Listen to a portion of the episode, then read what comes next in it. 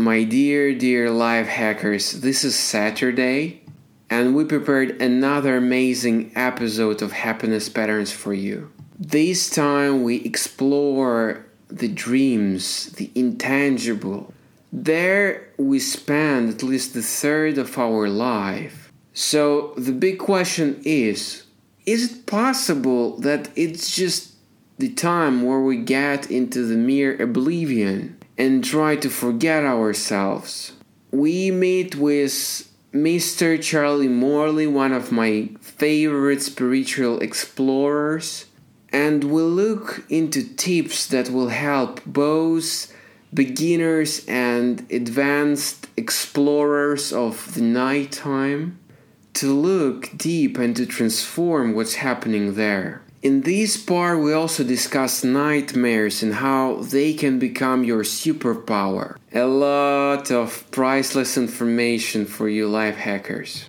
Just one thing, we did our best, but for some reason Zoom hasn't recorded the sound as it does usually in a I mean in a decent way. We did our best with the audio technician to improve the sound afterwards in the recording, but still it's not 100% perfect as I would want it to be. So I'm sorry for that. We'll do our best not to have similar troubles in the future and please enjoy and meet Charlie Morley. Patterns of happiness are frameworks that always work. They are tools and practices that will bring permanent change to your life for better. We're not looking for temporary solutions. We change and transform. We practice what we preach and we're gonna share it with you here. Be careful because you can become seriously happier today.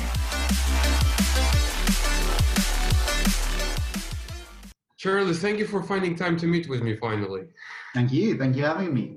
Did you have enough time to recover from your journey to Croatia? I'm well recovered.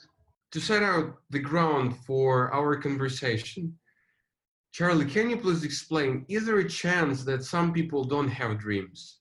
It's for those who doubt that dreams can be lucid, and it's for those who think that they don't have dreams. It's almost impossible. Um, the only way to stop the human brain from dreaming is major head trauma. So if you have a stroke or if you had like a really bad car accident with a lot of head trauma, you might stop dreaming or have reduced dreaming for a few months afterwards. Um, but after a few months, the dreams would come back. So everybody is dreaming every single night. Based on an eight hour sleep cycle, they'll have about five dream periods a night, multiple dreams in each dream period. So the question isn't do I dream? It's do I remember my dreams? Mm-hmm. Why people don't remember their dreams? What's the reason for that? Some people are like 60 years old and they say, I- have never had a dream in my life. I'm just wondering why they have lived all of their life and have never remembered anything. I think simply because they've never tried. It's as simple as that. You know, I often meet these people. They're often around 60, late 60s um, and they hear me presenting on the neuroscience of dreaming and say, no, no, no, I don't dream. I've lived 60 years, I do not dream. And this happens about maybe once a month. I'll meet someone like this who really wants to test the theory. And I say, okay, please test my theory. I'm confident in these in these techniques. So tonight, as you fall asleep, I want you to set a strong intention to remember your dreams. When did you last do that? And they say, well, no, I don't try and remember my dreams because I don't dream. And I say, okay, so tonight set an intention to remember your dreams. Either just before bed, sit, you know, sit on the edge of your bed and just say, right, tonight I'm going to test this guy. Let's see if Charlie knows what he's talking about. I'm going to remember my dreams. That can work for some people. Even better is if they go into the hypnagogic state, which is that transitional state of mind as you're falling asleep, which is a natural state of hypnosis, and implant a hypnotic suggestion to remember their dreams, such as Tonight, I remember my dreams. I have excellent dream recall. And this is what listeners and watchers of your podcast can do as they fall asleep tonight. The Tibetan tradition would say to do that 21 times as you fall asleep. If you do that, there's a very high chance that you will remember your dreams upon awakening. It's not, you know, 100%, but many people find that if you do that for seven days, seven days in a row, then it's almost 100% success rate. Um, yeah. Just a quick question do they need to do this aloud? Like, I want to see a dream, or it can be just as an intention. You can do Sorry, yeah, because you're falling asleep, you're doing it in your mind as you fall asleep. Yeah. In the book, you say that uh, you live in a Buddhist community. Is it right? Yeah, I just moved out. I moved out a year ago. So I now live in an apartment. Like I can see the Buddhist center. I can see the roof. Uh, I live about 150 meters away. Um, living there for almost eight years. Um, I got married, even though I was living there with my fiance, we got married, we decided to move out. Um, and I looked at all these apartments in London. They were all so expensive because London's such an expensive place to live. And then we gave up. And then just when we gave up, this one more alert came through in the email saying this apartment, showing this apartment. And it was, you know, on the same road, not only on the same road, but like two doors down, you know, a few buildings away. And we thought, oh, let's go and see it. It's so close. And we went to see it. We loved it. And I ended up buying. So yeah, now I live in the outer mandala rather than the inner mandala, but I'm still within the mandala. Within the what does it imply that you're within the mandala? Does it have any influence on your routine, on your daily agenda? Does it affect my? I mean, if you're talking energetic, I mean, I was kind of joking about the mandala, but if you're talking energetically, then yes, you're still within the sphere of influence of the mandala. You're still within the energetic space um, of the Buddhist center. And the Buddhist center has had a lot of things done to it. You know, a lot of ceremonies done there, a lot of enlightened people who've been there, um, and they do a lot of blessing to the actual building itself and the surrounding area to, they say, pacify the elementals, which I guess means, you know, spreading good vibes um, and creating an energetic framework in the space. So I think maybe I'm still within the um, uh, within the sphere of that influence. But also because you live so close to the Buddhist center, what does it mean? It means I don't forget about Buddhism. It means every day I walk past it. It means at least once a week I'll go down there and do one of the practices or to go and meet someone there. Or um, yeah, so I, I I wouldn't I would feel very different if I lived you know 20 miles away. I think there's some because I'm connected to the lineage. It's nothing I don't think there's anything special about Buddhism. It's something special about spirituality. It's like a Christian living near a church would probably feel more connected. I'm a Buddhist, so I feel more connected to, to the Buddhist center. How is your lineage connected with lucid dreaming and Buddhism in general? Because I remember in your book, you started saying that you had your first lucid dreams when you were around 17. So, as far as I understand, you weren't a Buddhist at that time. Mm. And uh, are these two different careers, like becoming a lucid dreamer and the teacher of lucid dreaming and being a Buddhist? Mm, good point. So I actually had my first lucid dreams earlier than that, but I taught myself to lucid dream intentionally when I was, yeah, 16, 17.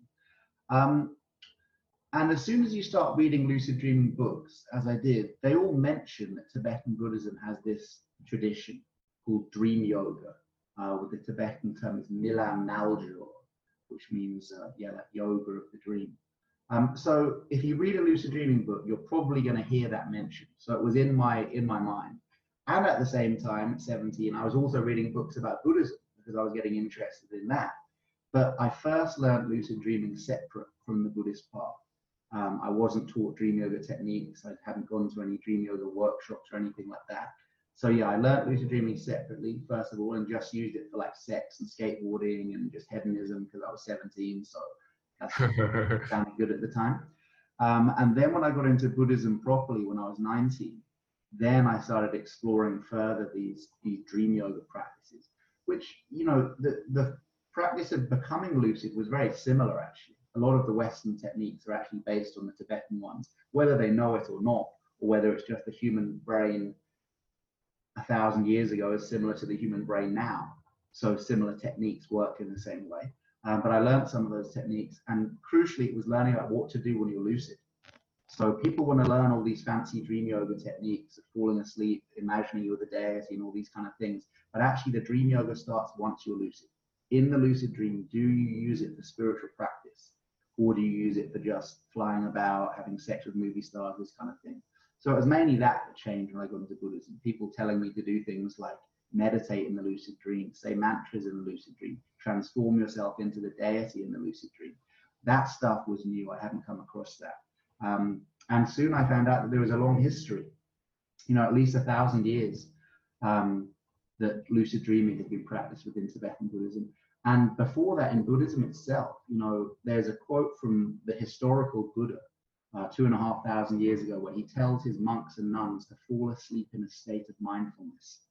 Um, now, he's not using the term lucidity here, but to fall asleep in a state of mindfulness feels like the first kind of instruction there about lucid dreaming. And of course, if you do enough meditation and if you're a fully enlightened being like the Buddha was, um, it's said that once you're fully enlightened, like all your dreams are lucid. You either don't dream, you're just in the clear light state all night, or any dreams you have are either prophetic dreams or they're lucid dreams. So was Buddha a lucid dreamer? Definitely.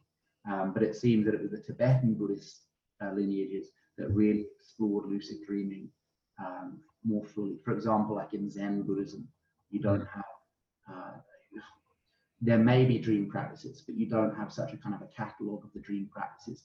Whereas Tibetan Buddhism is all about dream and death. Those are two very strong aspects.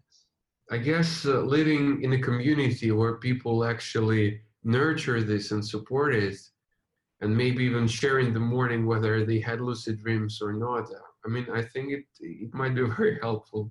Yeah, that was kind of cool, like being able to in the mornings, you know, being ha- having breakfast with Lama, with Lama Zangmo, who's a um, who's the woman who runs the Buddhist center, and she's done like ten years retreats. She's done all the dream yoga practices. And, you know, not often, but maybe once a month, I'd come down to breakfast and I'd say, Oh, Lama, I just had this dream. And she might comment on it. Often she'd just say, Forget it. Because that's the job of the Lama, is if they see any ego coming in, any pride at your achievement, boom, they'll just smash you. And I'm thankful for that. But often, too, she would say, Yeah, that's interesting. Maybe this, maybe that. Um, yeah, it was cool. You know, but people think of living in a Buddhist center, they think that everyone's like enlightened who lives in a Buddhist center. The opposite. We're all totally fucked up. That's why we're living in a Buddhist center. Like the people who are really peaceful and zen out, they don't need to live in a Buddhist center. But my mind's so crazy, I had to live there to try and calm my mind. So it's not quite as zen as you would think. But yes, you are surrounded by people who who most of whom do Buddhist practice. So it's not weird. It's something you can talk about. Um, it's something that you're encouraged to do. You know, as, as Lama told me, if you can't meditate living in a Buddhist center, you can't meditate anywhere. I've checked your site and I know that you do the workshop, lucid dreaming workshops. What does it consist of? I mean, what I imagine it is like, it's like people getting together and like sleeping together, or how does it go? Yeah, so if you go on my website, anything that says workshop is like a seminar. So, you know, you go and you learn the lucid dreaming techniques. Maybe we do do some lying down practice, but you're kind of rehearsing for the nighttime, right? Whereas anything on the website that says retreat, um, those are the ones that are really fun. Where, yes, during the day we do all the workshop stuff, we learn the techniques, we do some yoga, we do meditation. But then at nighttime, people sleep in their rooms from 10.30 till 3.30. Well, this is optional if they want. Sleep in their room from 10.30 till 3.30 then at 3.30 in the morning, they wake up and they move into the shrine area where they have bed number two. So you have two beds, one in your bedroom and one in the shrine room. Um, and then from 3.30 onwards, I then guide people into sleep with a certain technique. And then an hour and a half later, I wake them up with the Tibetan singing bowls very gently. And everyone sits up, writing down their dreams, writing down their lucidity, whatever has happened. And then I guide them back into sleep for another hour and a half. Then I wake them back up and I guide them back into sleep. So this is a really old technique you find in Tibetan Buddhism as well as you find in the Toltec Mexican Mexican practices, which is essentially if you fall asleep once and you wake up once, you have one chance to remember your dreams, one chance at lucidity, one chance at whatever. If some crazy guy wakes you four times a night, you've just quadrupled your chances of success. So that's essentially what we're doing. I'm not saying people sleep like that every night, but just for the period of the four day retreat, it's like lucid dreaming boot camp you know, you go really intensely into the practice. Mm-hmm. And when people leave, maybe once a week, they sleep like that. They wake several times, or once every two weeks, something like that. Um, but yeah, that's really my kind of flagship retreat because I don't think there's anyone else in the world who does those. I know some other lucid dreaming people, they wake you like once, but I'm talking four times a night, four nights in a row. So I think I'm unique in that. And but I think it's just because I'm younger. I think when I get older, I'll be like, fuck that, man. I'm too tired for this. When I have kids, I'll be like, fuck that. But right now, I'm young and I have the energy to do it. So, yeah, four times is a lot. But at the same time, every week I take the night shift looking after my daughter. And uh, like yesterday, I woke up at least seven times. Now I started thinking maybe I should use it as an opportunity for lucid dreaming as well. It could work. You could. I mean, I'll you, sometimes I've been at workshops and someone will ask that question, and you'll see the women in the room go, and they just tense up as if like, no, you don't know the pain. You cannot use this for lucid dreaming. You're so stressed. You all this kind of stuff. So I don't know. If you could use it for lucid dreaming, go for it. Yes, it is a technique, but also some people say they're so sleep deprived during that time where they're waking up for their kids. Lucid dreaming is is out the window anyway. So yeah, if you can use it, use it. If not, just concentrate on getting some sleep. And then when your daughter's through this period and when she's a little bit older and she's sleeping, then yeah, um, yeah. um, I loved your book. I mean, there is no water in the good sense. I mean, you do not waste time with long stories. You just get into it. You give very clear techniques. And one of them I shared it with many friends of mine and it worked for them. The shadow part. I have never looked at the nightmares and at the whole concept of having this difficult, emotionally hard dreams as something I could work with. Mm. So you have completely shifted my perspective and uh, I wouldn't say that I'm such a successful lucid dreamer. I had only a couple of uh, lucid dreams that I remember. But two of them were the ones where I had a chance to use the technique to give a hug to my greatest fears. Mm. And it was so transforming for me. So for this, I'm forever grateful for you for sure. And I shared it with a couple of friends of mine who used it as well. And they said that it's amazing because it's actually an absolutely different perspective. You're not running from the nightmares, you're actually going into them. Yeah. I understand the concept in life when you say, okay, I feel sad or I feel anger. I'm not running to suppress it, I'm looking into it. But doing the same in the dream, whoa, that was incredible. Yeah, I'm glad that you found that helpful this concept is based on the idea that everything in the lucid dream is a psychological representation of yourself. You know, if you're having a lucid dream and your father appears, it's not your dad. It's your psychological representation of your dad. If you meet, um, uh, you know, a dog in the lucid dream, it's not a dog. It's your psychological representation of a dog, which for some people might represent fear because they're scared of dogs. Other people it might re- represent love because they they love dogs. You know, it, it's it's very obvious psychology what's going on in the lucid dream. But what's not so obvious is that if you your interactions with those elements of the lucid dream affect your mind, of course they do. So if you go into a lucid dream and something scary appears and you run from it, you are further creating a habit of running from your fear. And we know that in a lucid dream, we're creating neural pathways because once the prefrontal cortex is activated, the brain thinks you're awake. It doesn't think you're having a lucid dream, it thinks you're awake. So you are then perpetuating a fear based paradigm of I move away from what scares me. Whereas if you're in a lucid dream, you become lucid and you see something scary like a monster or something, you think, hang on, my body's asleep in bed. This is all a three dimensional hallucination of my own mind. So that monster must represent something I'm scared of. It must represent some monstrous part of me, a traumatized part of me, a fearful part of me, a part of me that has become split off. So hang on, if I can show love to that thing rather than fight it, if I can literally hug it or say kind things to it or say, how can I help you? You know, how can I integrate this fear? Then not only are you integrating the fear of the dream and helping cure yourself from the nightmare, but also you're creating a neurological habit in the brain that says, I move towards fear. I do not let fear rule me and that's affecting your waking state. This is the cool thing about lucid dreaming. If you can go into the lucid dream and you can embrace your demons, if you can show love to your zombies, if you can, you know, hug your monsters, not only do you get this rush in the lucid dream that, wow, I'm kind of embracing my fear, I'm, I'm doing the, the scariest thing, but you're creating these neural pathways that mean in the waking state, the next time someone's bullying you, like your boss is bullying you at work, or the next time you see something uh, on the street where there's an injustice, or the next time you're feeling the trauma from childhood, from the, the bullying that happened at school, you're more likely to move towards that rather than run away from it and to actively engage that fear. And that makes us more powerful human beings. It makes us more human.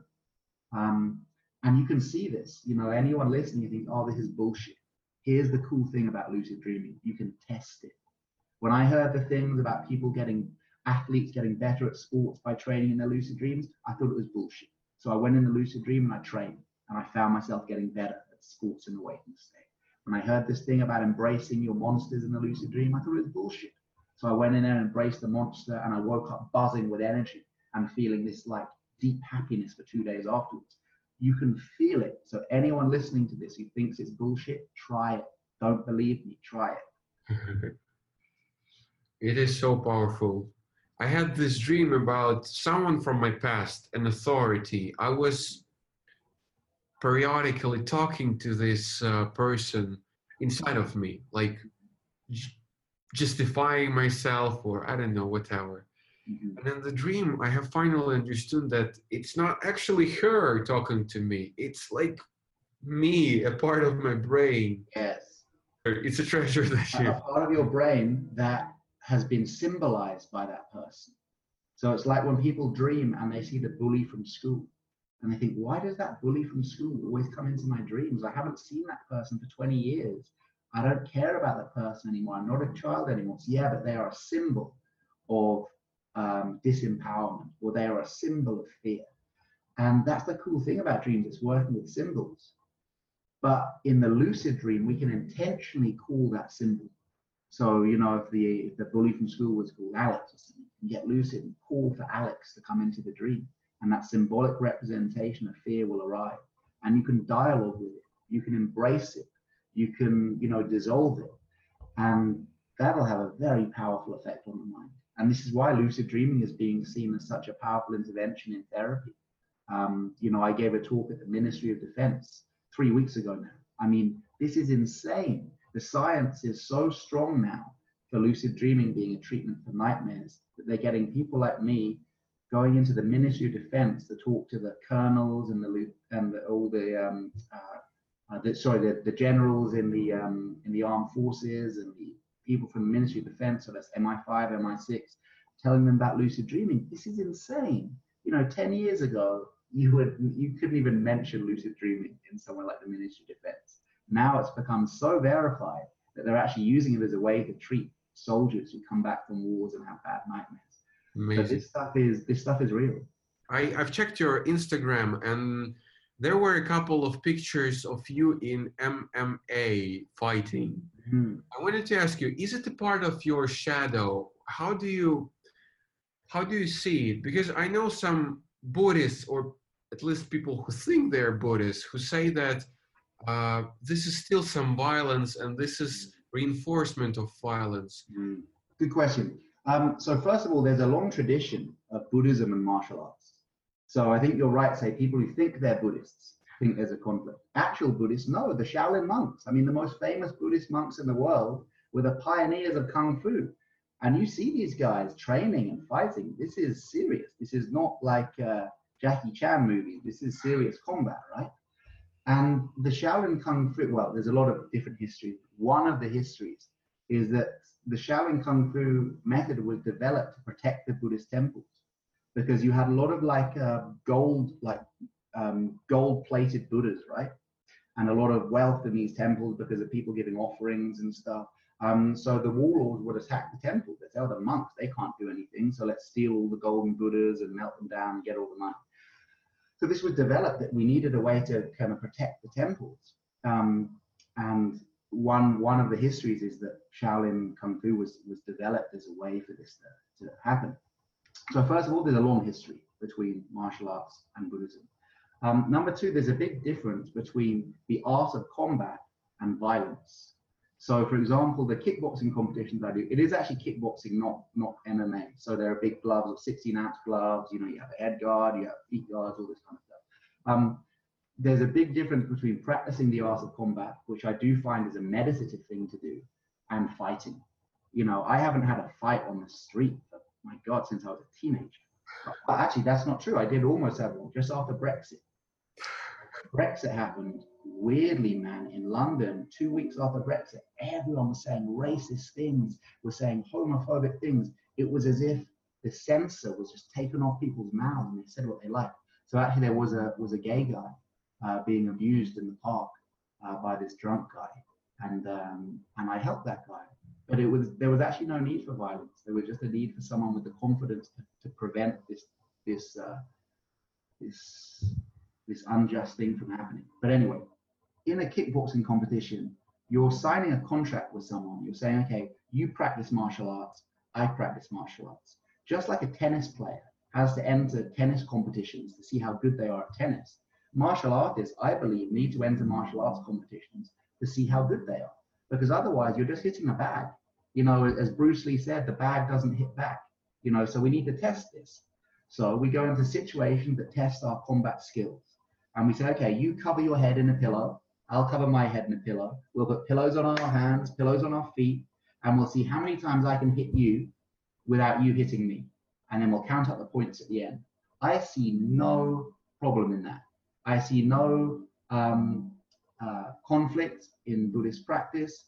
Um, I feel no kind of paradox of like, oh, how can I be fighting and be a Buddhist um, at all? Other people may have different views, uh, but I'd ask them to check the history of Buddhism before they make that judgment. And also, at a meditative point of view, if you want to see how your mind is, you know, we need to test our mind of meditation too. And how do we test the mind of meditation? Okay, go into a ring with a stranger and have a martial arts competition. Then you're going to see how still your mind is. You know, do you respond with violence? Do you respond with aggression? You know, the way to win a martial arts competition is to be able to fight someone without being in fight or flight. You know, there's fight or flight and rest and digest, right? The two different uh, nervous systems. And if you can be in a competition, a martial arts competition, and stay in rest and digest and not be in fight or flight, that's the way you can win. The moment you get into fight or flight and then you're aggressive, you're going to lose because you're not mindful that the meditation of the mind is gone. So I think also it's a very good test for our meditation to see can we stay calm? Can we can we uh, move without aggression? Can we practice martial arts without wanting to hurt the person? You know, before I enter a competition, I literally pray by the side of the ring, and I pray that may my may me and the person I'm fighting be free from injury and free from pain. And may we both give the best display of our martial arts capacity possible. That's the prayer. Great point. I know that's a long answer, but that's. No, that's that's amazing because you're also changing the whole view, the whole perspective of the need of necessity for martial arts. I totally agree with you that there has to be a place to check all the like meditative skills we acquire. When my baby was born, for example, that's the first time when I realized why I was doing different meditations really calm or trying to stay as calm as possible. That was a really hard exam at that time. Yeah, I can imagine. Yeah, a really hard exam. Yeah. what is your current daily agenda for meditation and preparations for lucid dreaming? Okay. And um, do you actually set the alarm clock at night still, or you just already have enough skills not to do that? No, not at all. I'm a, I'm not a natural lucid dreamer. So unless I do the lucid dreaming practices, I don't have lucid dreams. One of the reasons, that well, I might have a few, but not not regular. Right? One of the reasons that I started doing these four-day intensive retreats, you know, where I wake everyone up during the night, is so that I had time for practice. I just created my ideal retreat schedule, and I said, well, look, maybe other people want to do it, and then 50 people sign up and do it with me. So actually, most of my practice is done on retreats when I get home after a four day retreat, the last thing I want to do is to set my alarm and do stuff. You know, I want to go out to pizza and drink a beer and, and just be normal. Um, so weirdly, I have the least amount of lucid dreams in my bed, in my bedroom, the least. The most amount of lucid dreams are when I'm traveling in hotel rooms, running retreats, because in my bed, I feel so kind of safe that I just sleep really deep. You know, that's where I get my restorative sleep. Whereas when I'm traveling, when I'm teaching, that's when I'm like, okay, I'm, I'm on duty. Let's do the practice now. Um, as far as kind of meditation routine, um, I don't have a daily routine. I have a weekly. So I have a certain amount of hours per week that I try and do. So sometimes that means on Sunday I have to do a lot of meditation because I was, oh no, I've got four hours left to do. Then I will not be pushing myself too hard. You got a baby, like once you got a baby, just like you said, that can be your meditation. Like, of course, if you can get formal meditation, brilliant. Just five minutes here, five minutes there. You know, use an app, use Headspace or something that will help you get these little five minute chunks. They all add up. It's like when people say they don't have time to go to the gym, and I say, do 100 press ups a day. If you do 100 press ups a day for one month, your body will change, undoubtedly. And say, how do I do 100 press ups a day? You do 20 in the morning, you do 20 at lunch, you do 20 thing, 20 before bed, you know, and you build up to 100. Um, and it's exactly the same with meditation. But you with your baby, man, I mean, every day must be the, the you know, strengthening your your muscles of mind and, and your patience and your compassion. So yeah, give yourself a break on that, man. It sounds like you're doing a great job. Thank you, Charlie. How do you look at different Palo Santo, for example, or specialties or I have recently tried uh, a medicine for lucid dreaming. I forgot how it is called. It starts with A, I think. Okay, doesn't matter. So I tried it, and I had, I had uh, lucid dreaming. I did, but I also had such an incredible rash in all the inappropriate places. Oh no! Uh, I had uh, a very strange hangover. Galantamine, sorry, galantamine. Oh, galantamine. Okay, I've got very strong views on galantamine. Yeah, I um, had such a hangover. I was kind of in um, a place where I was thinking, and then with time would pass, and I was just keeping moments, and I wasn't really present to what was happening. It happened to me. My friends tried it, and it was somehow good for them. They mm. didn't experience what I experienced, but I decided that maybe galantamine is not my thing for sure. Yeah, I, would agree with you. Um, you know, galantamine is an anti-Alzheimer's drug. It's what people take when they have dementia, they have Alzheimer's because it increases blood flow to the memory centers of the brain. If you take it when you don't have Alzheimer's or dementia, and if the thing you're trying to remember before bed is, I'm going to have a lucid dream, I'm going to know when I'm dreaming, then it can help with that. So you still have to have the intention, as you know. Um, I'd say this, you know, would we take a pill to meditate? And mo- most people, the answer is no. Lucid dreaming is a form of meditation. In fact, in many ways, it's a higher form of meditation. In Tibetan Buddhist view, it's actually a higher form than waking meditation. So I'd be very careful popping a pill before meditation. However, there's a very strong placebo effect. So I think a lot of the herbal things, like when people take mugwort and these kind of dream teas they get and stuff like that, maybe they have nothing psychoactive in them. But if you can create a little ritual around, you know, taking the herb or having the herbal tea before bed, that ritual will boost the placebo effect. And the placebo effect is so powerful that we know in studies, even if you tell someone it's the placebo, it still works. So it doesn't matter if they think it doesn't work. Just the act of kind of taking the tea or taking the pill can work. So the herbal things, the vitamin based things like B vitamin 6, B vitamin 12, magnesium before bed, those things are good for your body. You know, especially if, like me, if you're a vegetarian, you need those vitamins. So if we know that those vitamins help with dream recall, I think that's fine to take, you know, herbal based things, vitamin based things. But when they're kind of medicines, things like galantamine or like really heavy chemicals, I don't know, man. I, I just, I, I think it's like steroids. You know, steroids in the gym. It's like, okay, if you take steroids, you've still got to work out. You've still got to pump weights. You still got to lift weights, but your muscle's going to grow much faster um, like galantamine. If you take galantamine, you've still got to do the lucid dreaming practices, but it's going to manifest much quicker. But just like steroids, there are all these side effects, as, as you discussed, things with the rash. I mean, the rash I haven't heard of before, but the hangover, galantamine hangover is a whole thing. You hear people talking on the forums. The next day they feel groggy, they feel like they've had beers before bed. Um, so, you know, this is I'd say if you wouldn't use steroids in the gym, don't use galantamine. Thank you. I will know. I will know. I agree. You you made Oh, no, but you gotta try it, man. Like I tried it too. I've tried it like five or six times. Um, it's important to have an opinion on it. Um, but yeah, I got a very strong message actually from the dreamer. I got a strong message. Like it actually told me, this is bullshit. Don't use it. You are vandalizing your spiritual practice. I got a very very strong message from from the dream saying don't use this stuff. But maybe that was just for me. I don't know. Okay. Mhm. I was wondering, is there any proof of how we can influence others through our lucid dreams? I mean, are there any proofs maybe during the workshops or maybe some research that you have read that people, for example, left a message for someone in their dreams and that somehow influence the other person? Mm. Yeah, there's no no scientific research on that. No. I mean, that's way outside science. But based on 11 years of teaching workshops and retreats in more than 25 countries, yeah, I've heard way too many stories not to believe some of them.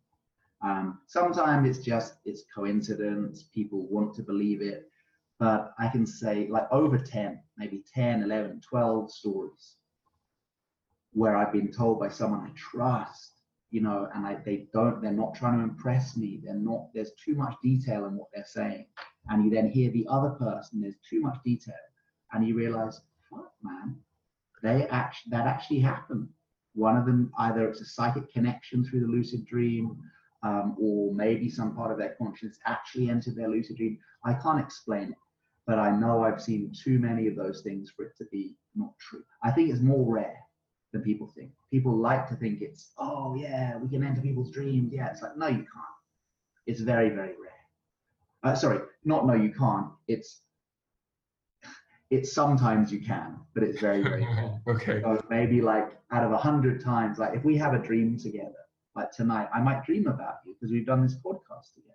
It doesn't mean that you were in my dream. Um, it just means we had the same daytime experience. So maybe you'll dream about me tonight. So when people say that and they call it a shared dream, I've got to call bullshit. The reason I call bullshit is not because I'm a, a cynic and I don't believe it's possible. It's because I do believe it's possible. So because I do believe it's possible, and I would really love for us to get verified scientific proof that it's possible, I think we need to be very rigorous in what we say is definitely a shared dream and what is just a coincidence. So it's because I do believe, not because I don't believe. Um, yeah, the Buddhist view, though, if you want the Buddhist view, they say, yeah, it's totally possible. Because in the dream state, you have seven times the power of consciousness. So imagine if you had 700% more consciousness right now. You would be psychic, you could levitate, you could do all these things that we can do in the lucid dream. So they say if you were going to communicate with someone psychically, much, much easier to do that in the lucid dream than the waking state. Um, and as far as entering each other's dreams and stuff, they'd say, yeah, it's it's possible if you set the intention. Like awakened beings, people who've had an enlightenment experience, they can enter people's dreams. They say uh, you can receive prophecies from the dream, see future events before they happen. All of that is said to be possible in Buddhism. But as far as like scientific research, no, not yet. Thank you, Charlie. Uh, one last question, I promise. we've named and we've discussed two things that people could do to try lucid dreaming, like to set up an intention, to repeat their intention for at least 21 time before they go to bed and practice it for seven days. Mhm. Also, you shared about the alarm clock and that people can actually wake up in order to remind themselves about their intention. Can you give two or maybe three or maybe even one more tool just for people to have in their backpack? Yeah, sure. I mean, the things that I often give in talks like this where people want a quick few tips, what I call the three Ds. So the first D is dream recall, and we've discussed that. That's falling asleep as you go through the hypnagogic state, reciting over and over again, 21 times if you can. Tonight, I remember my dreams. I have excellent dream recall. Tonight, I remember my dreams. I have excellent dream recall. So falling asleep, reciting that. Number two, the second D is dream diaries. So writing down your dreams. The reason we write down our dreams is not to interpret them, although if you want to, that's fine, the reason we write them down is to spot patterns. Because as you write down your dreams, let's say you write down your dreams for seven nights in a row, and then at the end of the seven nights, you look back, you'll start to see patterns. You'll see, oh, look, I often dream that I'm back at school. Or, wow, yeah, I always dream of my dead grandmother. Or, I always have that dream that I'm back in the house where I grew up in. You'll start to see these patterns emerging. That's why we keep the dream diary. And once you see those patterns, simply by being aware of them, you start to create a habit of noticing them. But even better is if you can see a recurring one, let's say you always dream of being back at school, then the third D is called dream signs. And this is as you're falling asleep, you can say to yourself, well, if between now and breakfast I'm back at school, then I must be dreaming. If between now and breakfast I'm back at school, I must be dreaming. So you create a very strong intention that if you find yourself back at school uh, or the school appears before now and, and the time you wake up, you must be dreaming. Now that sounds kind of simplistic, but we use that part of the memory all of the time when we say, oh, you know, um, I owe my friend like um, 50 pounds. I've got to remember to get some money from the cash point. I've got to remember to get money from the cash point. Then we forget about it. But the next time we see an ATM, a cash point, we go, oh, I owe that 50 pounds, and we get the money. So it's actually a quite a good, uh, it, it's, it's quite a muscular part of our memory. You know, we use it a lot. Um, so it sounds crazy. How will I remember that in the dream? But you will, because we dream about our habits. If you're in the habit of being scared of spiders, you often dream about scary spiders. If you're in the habit of being worried about that thing at work, you might dream about that thing at work. If you can be in the habit of knowing that these things only happen in my dreams, being back at school, seeing my dead grandmother, whatever it is, then the awareness of that habit will often trigger into the lucid dream. But these are just kind of a few beginner things. Uh, what is the best way to learn about you and to connect with you? Yeah, if you go to my website, charliemorley.com, um, that's got all the information about the books and the online courses and stuff like that. Um, and I'm on Facebook and Instagram, again, Charlie Morley Lucid Dreaming. Um, you'll find me. Um, and yeah, the online courses are good. There's a six-hour one, which is like six hours of footage. It's very good. It's it's without doubt the best lucid dreaming online course on the market.